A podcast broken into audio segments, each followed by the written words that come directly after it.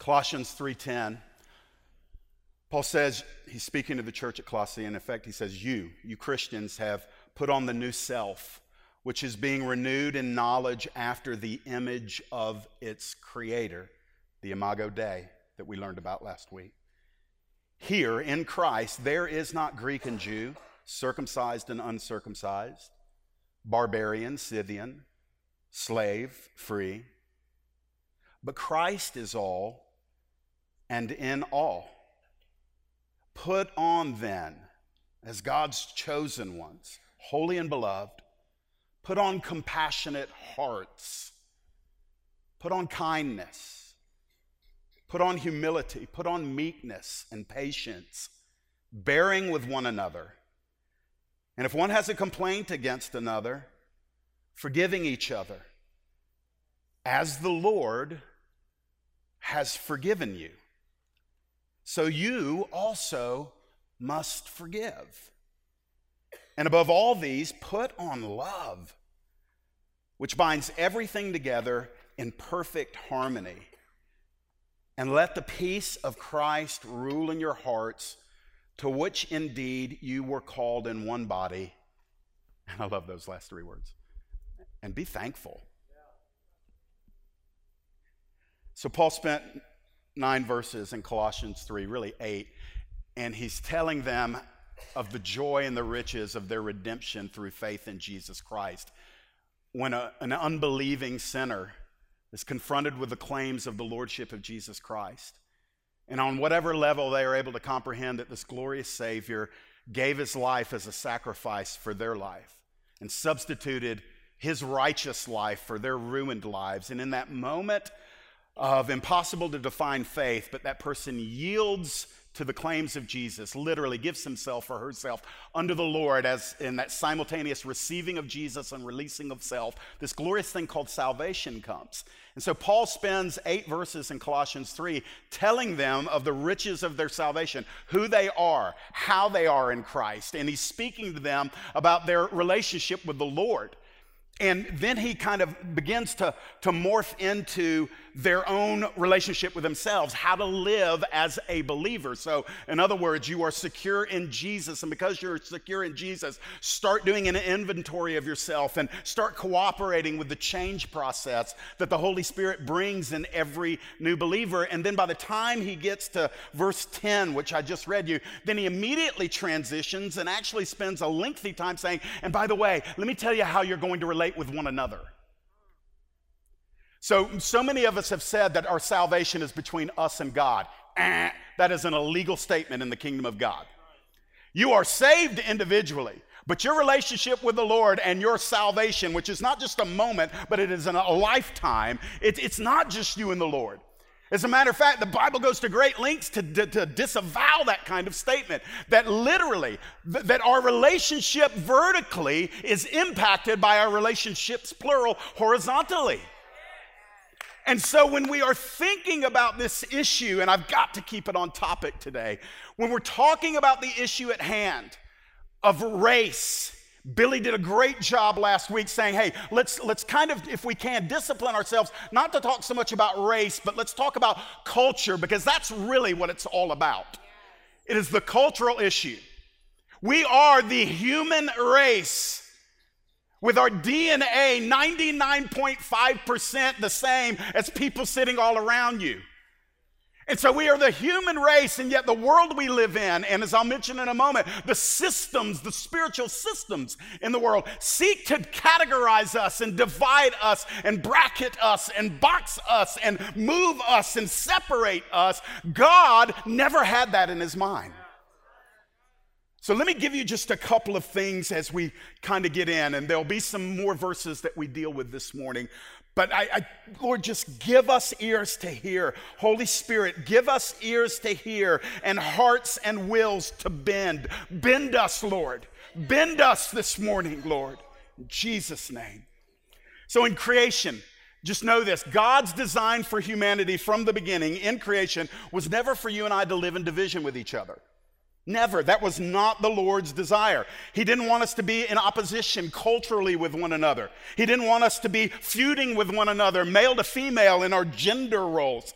And he didn't want us to fight with each other generationally because that's just been going on ever since the first couple of generations existed. One generation wants to define the next generation, the younger generation wants to rebel and reject the older generation. It was never God's plan.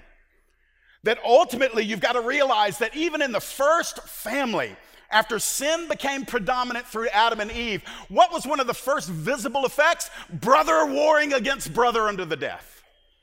And it's a picture of what's been going on and the strategy of the enemy ever since Abel and Cain.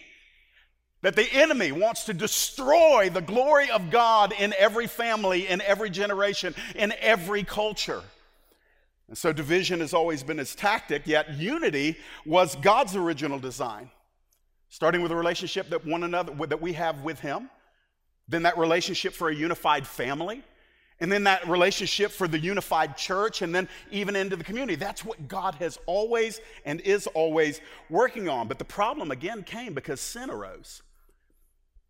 Sin in Adam's life, sin in Eve's life, sin in the first family, and sin passed down through every generation unto, yes, you, even in a generation that it's not popular to mention the word sin. I just want to tell you, sin has its imprint on every life in this room.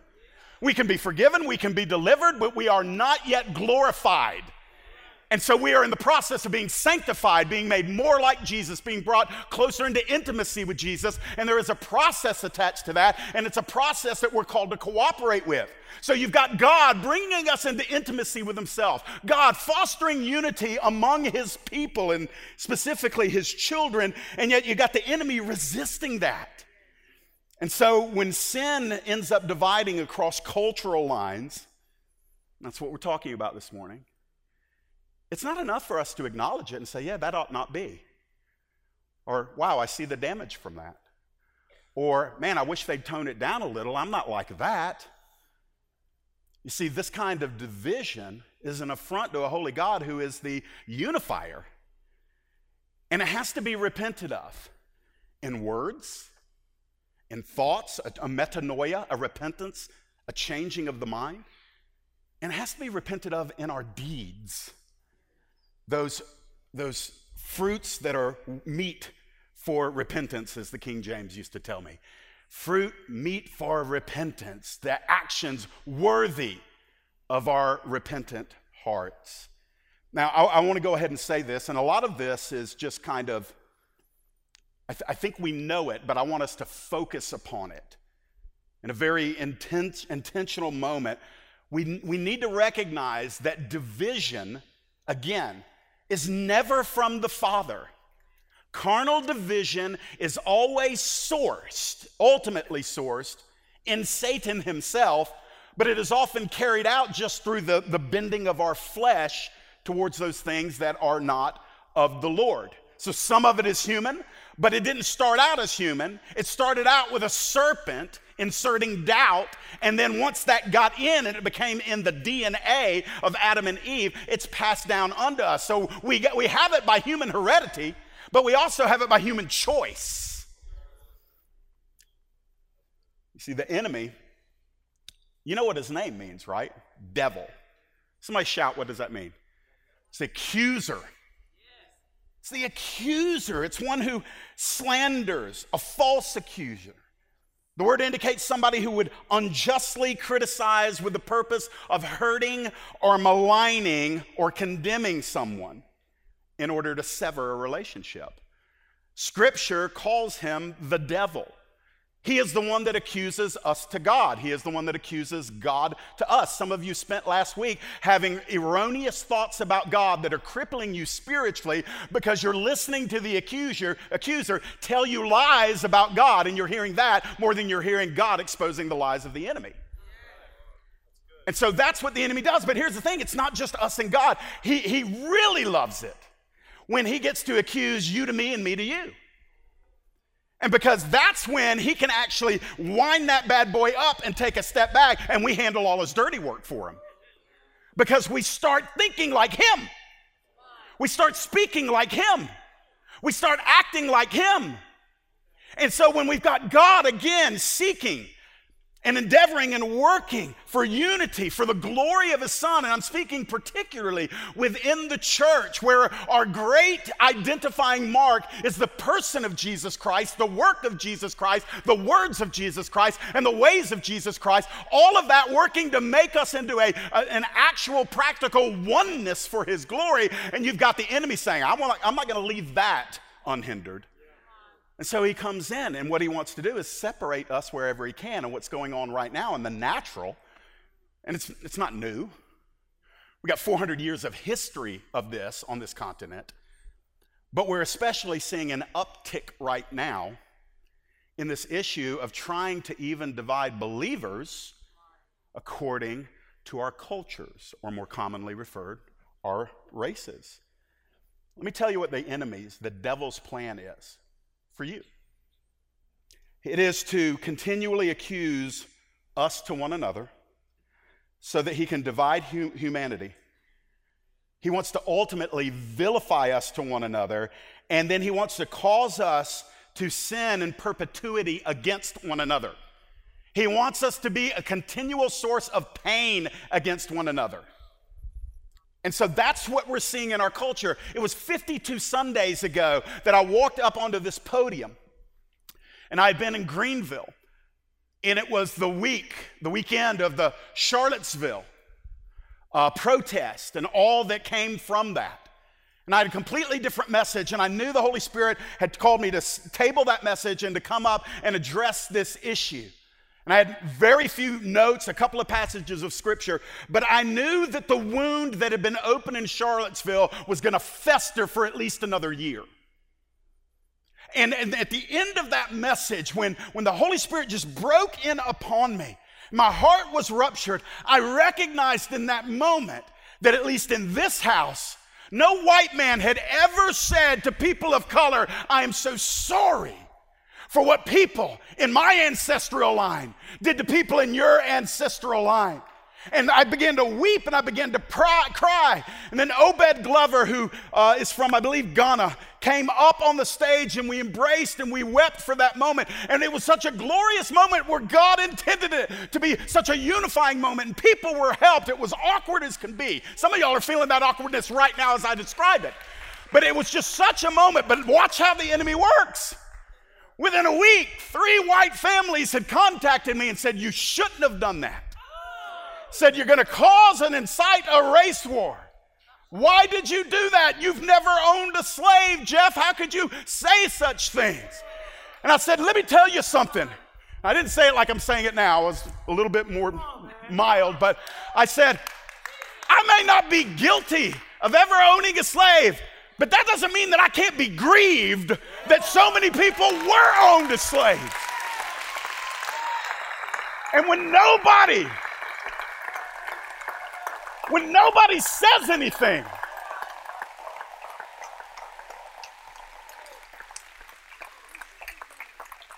and I'm thinking to myself, it was a holy and a healthy moment that helped people. It doesn't solve the issues, but my goodness, have we come to the place in white America where we're so afraid to admit any wrongdoing lest they come with reparations and take our stuff. And that kind of fear overwhelming a call to normal kindness in the kingdom and weeping with those that weep. Yeah, that's still in the Bible. So, what am I saying? I'm just saying the enemy never takes a day off. He'll take a Holy Spirit ordained moment that was unscripted and just organic in what he was doing, and within, within a week, he's caused it to be a point of contention. So let me tell you what not to expect from your culture. Don't expect the government to solve the racial problem. I don't care how you vote.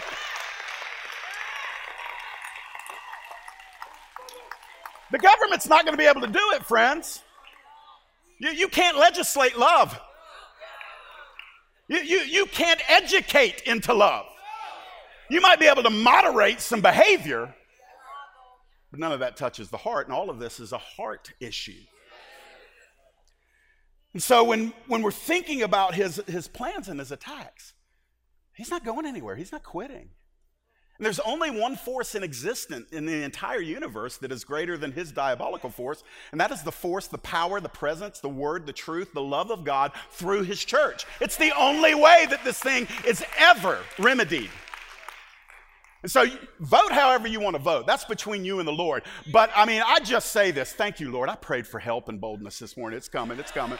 It's coming. If you literally think this man in the White House or the next man or woman in the White House is the answer, you are, you are delusional. You're delusional. There's no savior in politics. But there is a savior. There is a Lord. There is one who toppled the Roman Empire with his sacrifice, his love, and his spirit empowered people. By the way, there is no more Roman Empire anymore. You know why? Because the church literally dominated in love and sacrifice and truth, and the Roman Empire came to its own end.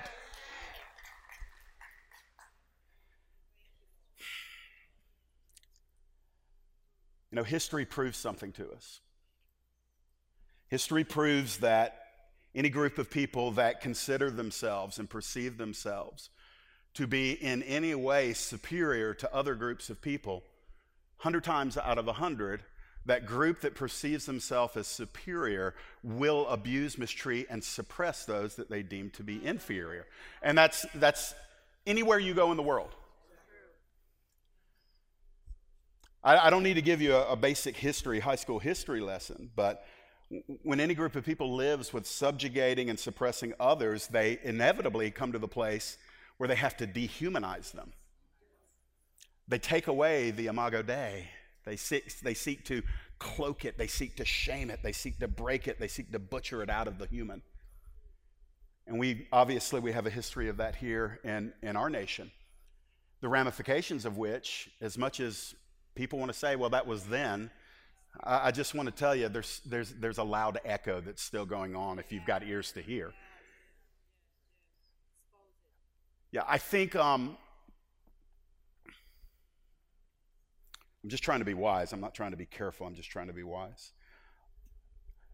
I, I grew up in suburban Atlanta, and uh, I went to Parkview High School. And um, I went to school with one African American. And um, it was an all white school. And I remember we spent maybe half a week in history class talking about slavery. Half a week, which would have been three classes. And it was so, now that I, I see with different eyes, it, it was just so sanitized. It was just facts, dates. You know, these people were involved. Mention a Harriet Tubman somewhere in there, you know, just to say we're diverse, I guess, over there in Whiteville. And, and that was it. And that, unfortunately, is the way that a lot of people were raised. And one of the biggest problems is that Satan keeps us divided because of willful ignorance. I'm going to be an equal opportunity offender, so white people just exhale, just relax. They're like, he's talking about us.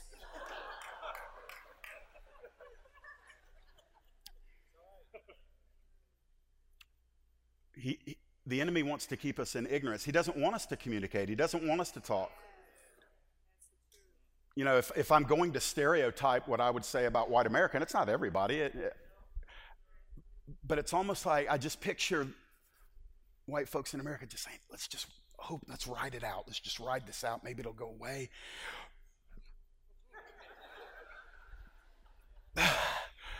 Is it gone? No, it's not going anywhere. White indifference fuels black outrage.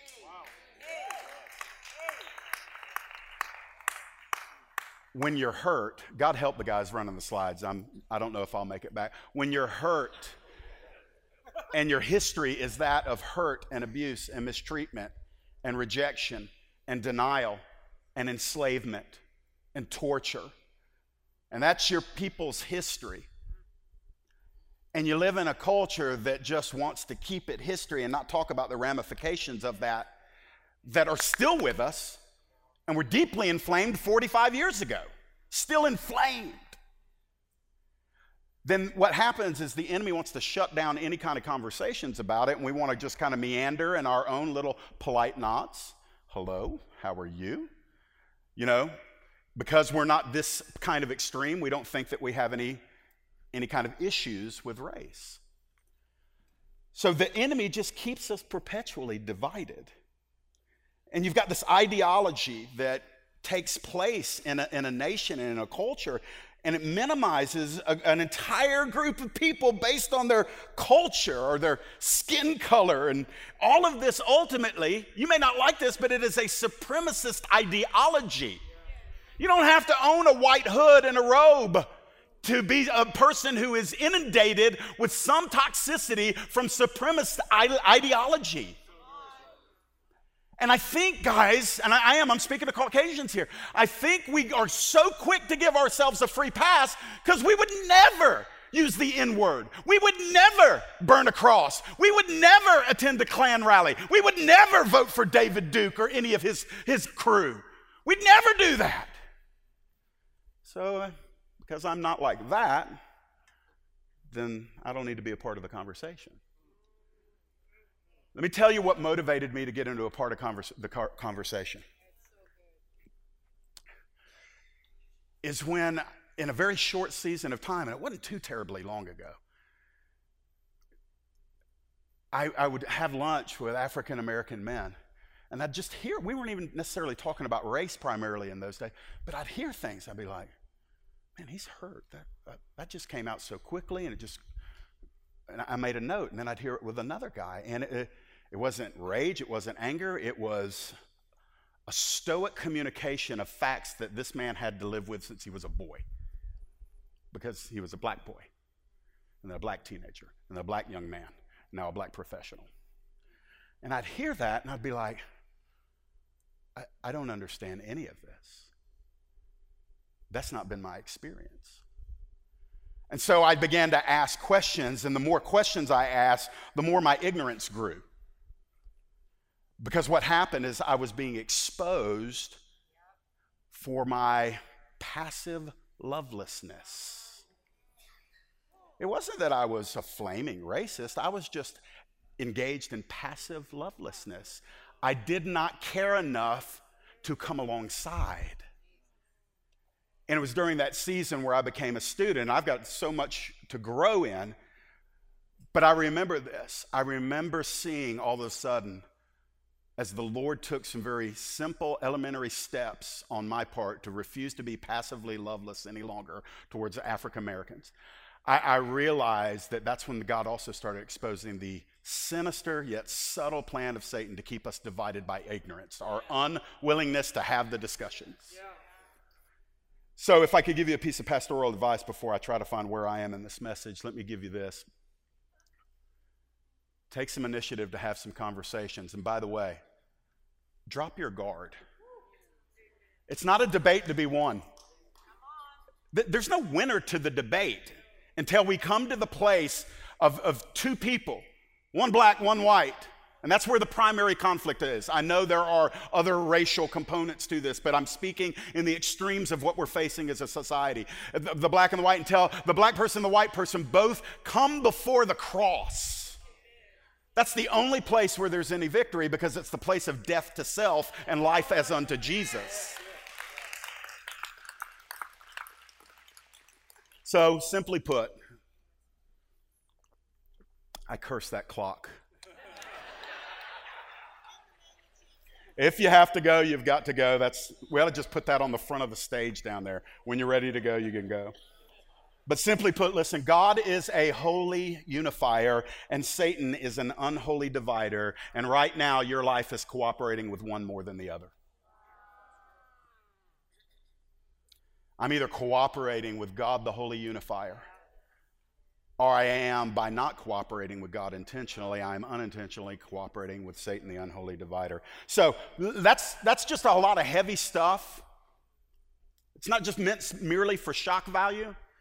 But man, I just think that we've, we've got to give voice to this stuff. We, we let me speak to my, my, my brothers and sisters that are not white. There are a lot of white people that really want to be proactive and helpful and engage, but we are so afraid of saying the right thing the wrong way, punching the bruise of offense in, in the African American culture and saying, trying our best to say, but then we, we use the wrong lingo. And, and we, we say it the wrong way, so it further makes us look like racists. So we, we walk on eggshells all the time because we don't know the right way to say the right thing. And sometimes we're trying to say the right thing, we use the wrong lingo, and, and it gets to where we feel like our hands are tied sometimes. And so there's got to be a non combative approach to this kind of stuff where you're not there to get point counterpoint that's not love, that's division. That is what the enemy, enemy has been doing. But you're coming in and you're, you're loving each other enough to listen. Yes, We have become a culture of nonstop rhetoric and almost uh, uh, no listening. It's just. That's all I hear, man. I turn on the news. It's. That's all it is.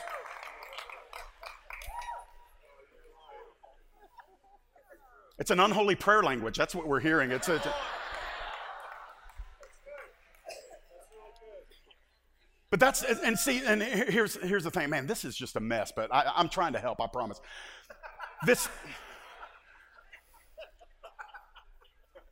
unfortunately, our culture is fueling most of our thinking.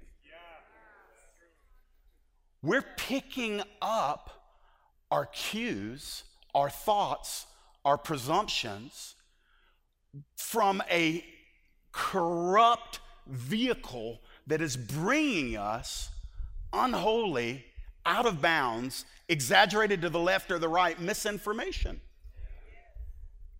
And it's causing us to be afraid of each other, be mad at each other.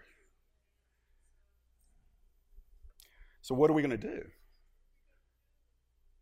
I'm going to say something very simple, simple to understand, and there is no plan B.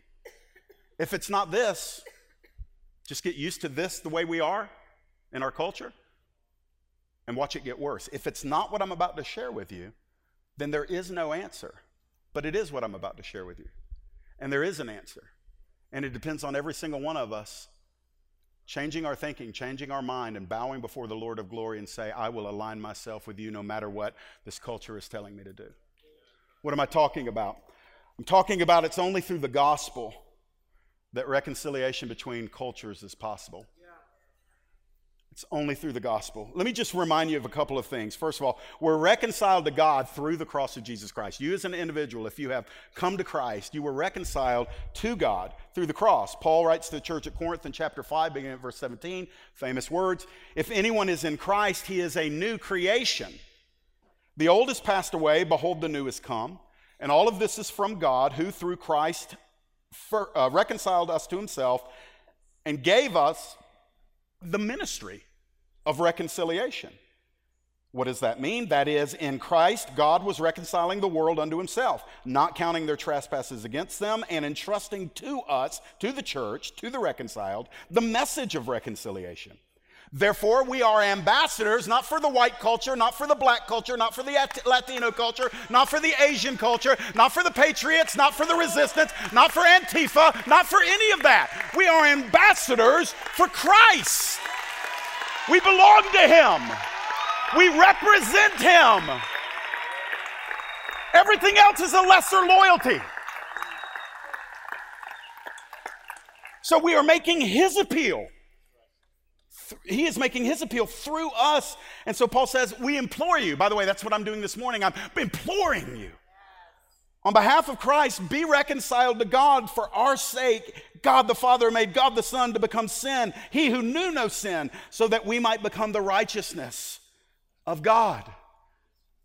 So Jesus leaves the perfect culture of heaven where everything orbited around him. He was central in his pre incarnate existence as the Son of God. And he willingly left the perfect culture of heaven where everything centered on him. And he left and he came to this culture of depravity and death and sin where everything opposes him. But why did he do that? Because he loved you and he loved me. And he came to fulfill the one of the one, the one he the will of the one he loved most, which is the Father. And he came to do that. He, he abandoned his environment in heaven and purposely entered into our environment so that we one day might be able to leave this environment and go to that environment. And so it's not just that we were reconciled unto him, but we are also reconciled to one another through that same power of the cross. Look with me in Ephesians 2. It should be up on the screen. Paul again writing a very diverse group of people. Now in Christ Jesus, you were once you who were once afar off have been brought near by the blood of Christ. For he, Jesus himself is our peace. He's the one who's made both of us one, Jew and Gentile is what he's referring to. And he's broken down in his flesh the dividing wall of hostility by abolishing the law of commandments expressed in ordinances, that he might create in himself one new man in the place of the two. So, making peace, and he might reconcile us both to God in one body through the cross, thereby killing the hostility. So, Jew and Gentile, I'm not going to go long on this, but you think tensions between black and white are bad in America? Doesn't approach what the hostilities were of Jew and Gentile in the first century. Jews and Gentiles hated each other. Jews wouldn't want to come near Gentiles. They wouldn't want to touch a Gentile. They would pass all the way around an area that was inhabited by Gentiles so they didn't become ceremonially or religiously defiled. And then Jesus Christ comes and the gospel begins to advance. And God is no respecter of persons. And the mystery of the gospel is that Gentiles would be grafted into the eternal plan of salvation from God the Father. And so the distinctions and the separations and the barriers and the hostilities that were so prominent in the horizontal plane were abolished by the vertical beam of the cross coming down from heaven, bringing together those who were hostile. And so when God looks on his people, I know that man looks on the outward appearance. I get that. I'm not, I'm not going to apologize for being peach. That's just the way I was made. I'm not ashamed of it. I'm not proud of it. I look in the mirror and I'm thinking, I could use a tan. I mean, it would be nice. I'm not just peach, I'm European peach. I'm Irish peach. If I was a DJ, I'd be DJ Irish Cream. Amen. Some of y'all look like y'all can use a laugh.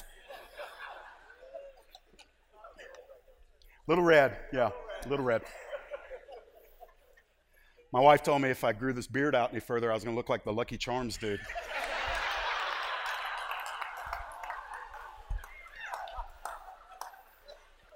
They're magically delicious. Okay.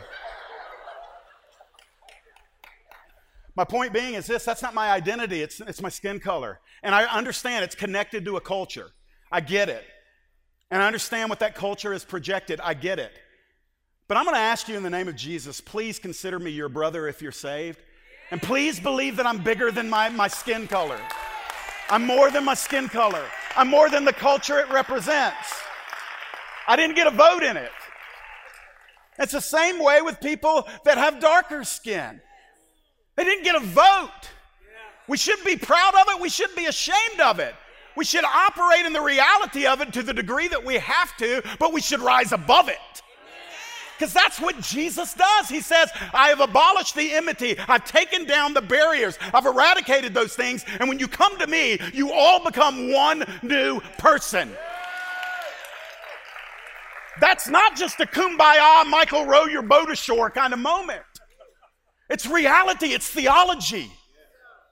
And so we're either pressing into that in our relationships, or we're getting our cues from the media, we're getting our cues from social media, we're getting our cues from all of the groups that want you to join their group based on the culture that they identify you with. And again, that's the enemy, that's Satan. You have to go radical on your heart with this stuff.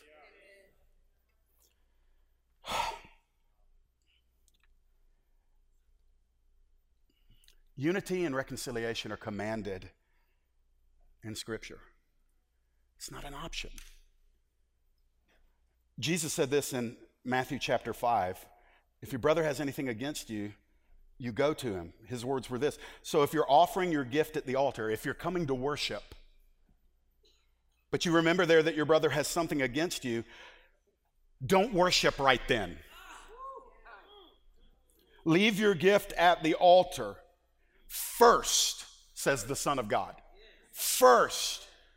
You go be reconciled to your brother and then come and offer your gift. You know how much fake worship goes up on Sundays in the South? Do you know that? We got our favorite song on, man. We just mm, mm, mm, we're lifting up. We're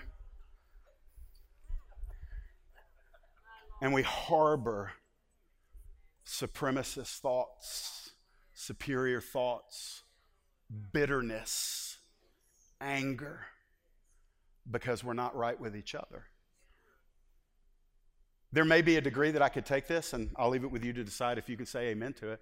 Maybe the Lord looks at that and He says, I know you think you're worshiping me, but I can't receive that to the degree that you're offering it. I can't, I can't receive that to the degree that you're offering it because I see what you refuse to see. So, if you want to unpack that even further, what, what if we take entire segments of the church where we're, we're just turning a blind eye? You know, what one race at the mountain is about is one of the visuals is going to be when you look around and you show up that day, and you need to come, by the way, unless you are providentially hindered, you just need to be there.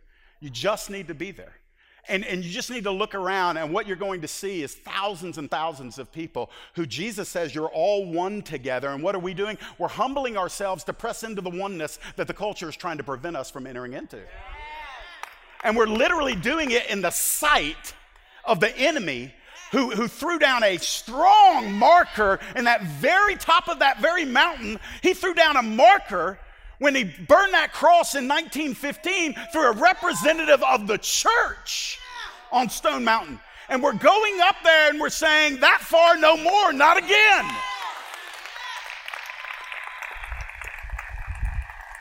We're raising a fist of defiance for the glory of Jesus against the principalities and powers that seek to keep our community in bondage. And we're the only ones that have authority to go up there and do that the only ones. So we're not strutting up there. We're not going up there with swag. We're going up there knowing that the glory of God in our generation in this city is tethered to somewhat, the manifestation of that glory is tethered to what are we going to do about this? We're going to go and be reconciled to our brother, and then we'll worship.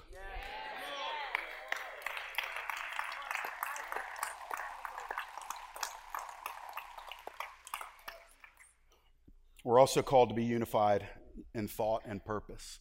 1 Corinthians 1:10. Listen to Paul. I appeal to you brothers by the name of our Lord Jesus Christ that all of you agree and that there be no divisions among you, but that you be united in the same mind and the same judgment. Throw up Romans 15 for me, please. Romans 15, 5 through 7. May the God of endurance and encouragement, I think that's fitting for this kind of work, May He grant you to live in such harmony with one another, in accord with Christ Jesus, that together you may with one voice glorify the Lord and uh, the, the God and our Father of our Lord Jesus Christ. Therefore, here's the, here's the line of action. He prays and then he assigns something to us. Welcome one another as Christ has welcomed you for the glory of God. You know how Jesus welcomed me on that summer day in 1994? He welcomed me with my struggles, my baggage, my ignorance. He welcomed me with, with my history. He welcomed me in the spite of I knew almost nothing about the kingdom. He, he welcomed me with open arms, fully, freely, lavishly, and lovingly welcomed me and made me a son in full standing the moment I said, I trust you and I need you. And now we're called to do the same thing. So when we when we are approaching our relationship, it's not um, mm, let me, let me make sure I can get into this thing and still keep myself safe. Let me make sure I don't risk anything. Let me make sure it doesn't cost me too much. Let me make sure I'm not uncomfortable. Let me make sure as I, as I reach out to people of another culture, let me make sure I don't do it in a way that they think I'm affirming all the historical wrongdoing that's been between our two cultures. You see, we play it safe sometimes. So we give ourselves incrementally in ways that we can always pull ourselves back if there's any further risk of hurt. That's not how Christ welcomed us. And so we're literally called to lay it all on the line and to risk it in a way. You see, we're not pretending that we don't open ourselves up to further hurts.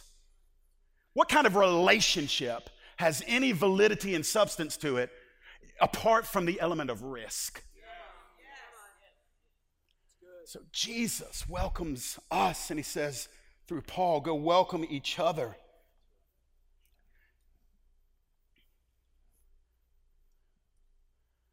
This morning, I'm almost done.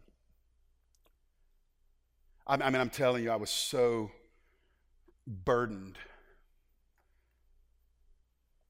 I wasn't afraid, I was burdened.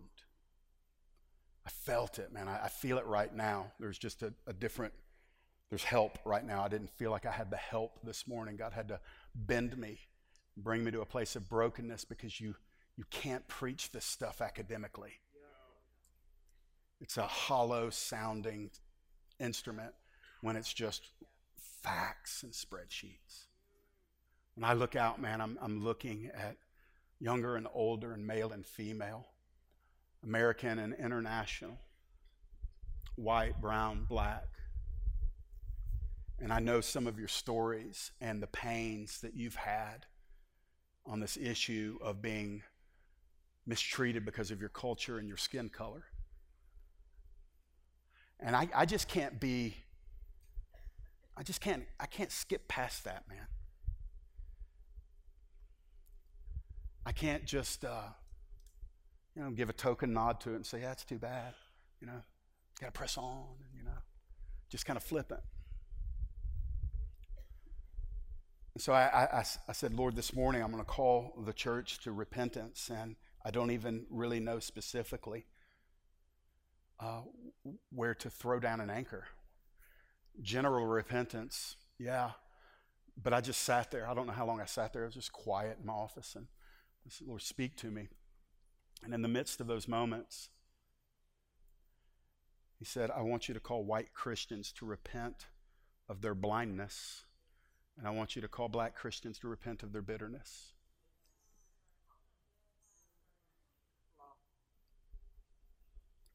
Because I think they're both in play. It doesn't mean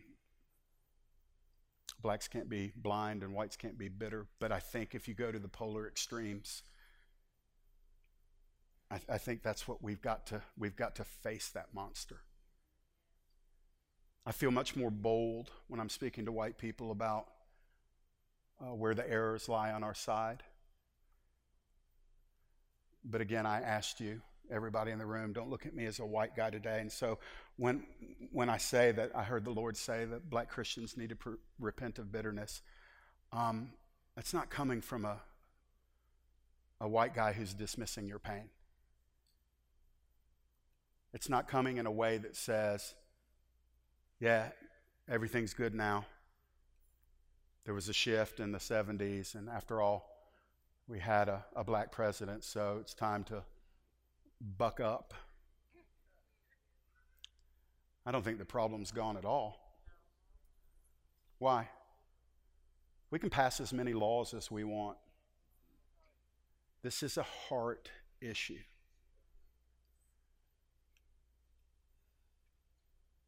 I'm going to ask the worship team to come up. Lord, help now.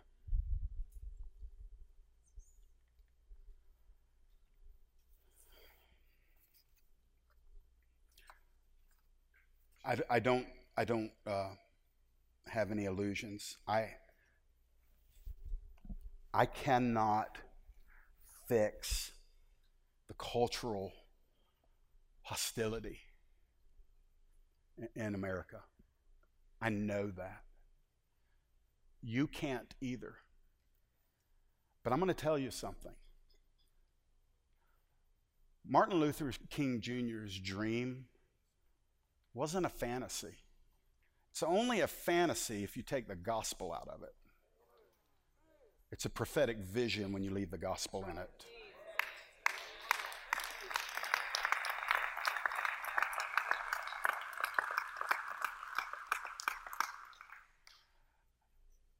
I don't know when we'll see it, but I can tell you this. We will only see it when you and I repent and stay repentant and welcome the Holy Spirit to dig down as deep as He needs to until we have repented fully. Even to the, listen, even to something as pedantic as stop telling off the cuff, stereotyping jokes about other races. Stop it. Just stop. Why? Well, because every word that comes out of my mouth is either helping or hurting.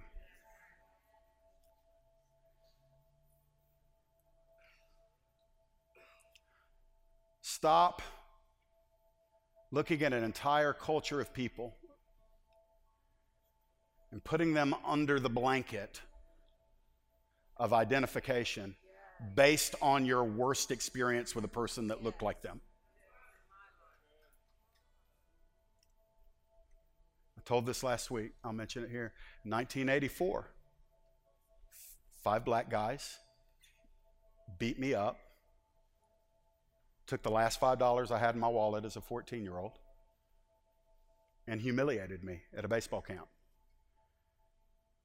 By the grace of God, and I thank my parents, we were raised to never be ra- racial epithets were not allowed in my home. We, we didn't roll like that. I didn't become angry, I became very afraid of black men. And at age 19, God put me in a department at Primerica Financial Services, working shoulder to shoulder with two black guys, Ben and Fred. And I became such good friends with them. And I had a choice to make. I can either view an entire demographic of people based on five guys that did me harm or two guys that I really, really liked. See, all it takes is one exception to ruin our stereotypes. Ultimately, I think what we need to do is humble ourselves, speak less, listen more, and start having conversations. Friends, I want to tell you this. One of these days, I'm going to be a granddad, and grandma's sitting right here in the front row. I, I want my grandkids to scratch their head when I'm 85 and say, You mean to tell me America was really like that back then? Grandpa, I don't, I can't believe that. We can do this. We can do it. Would you stand to your feet?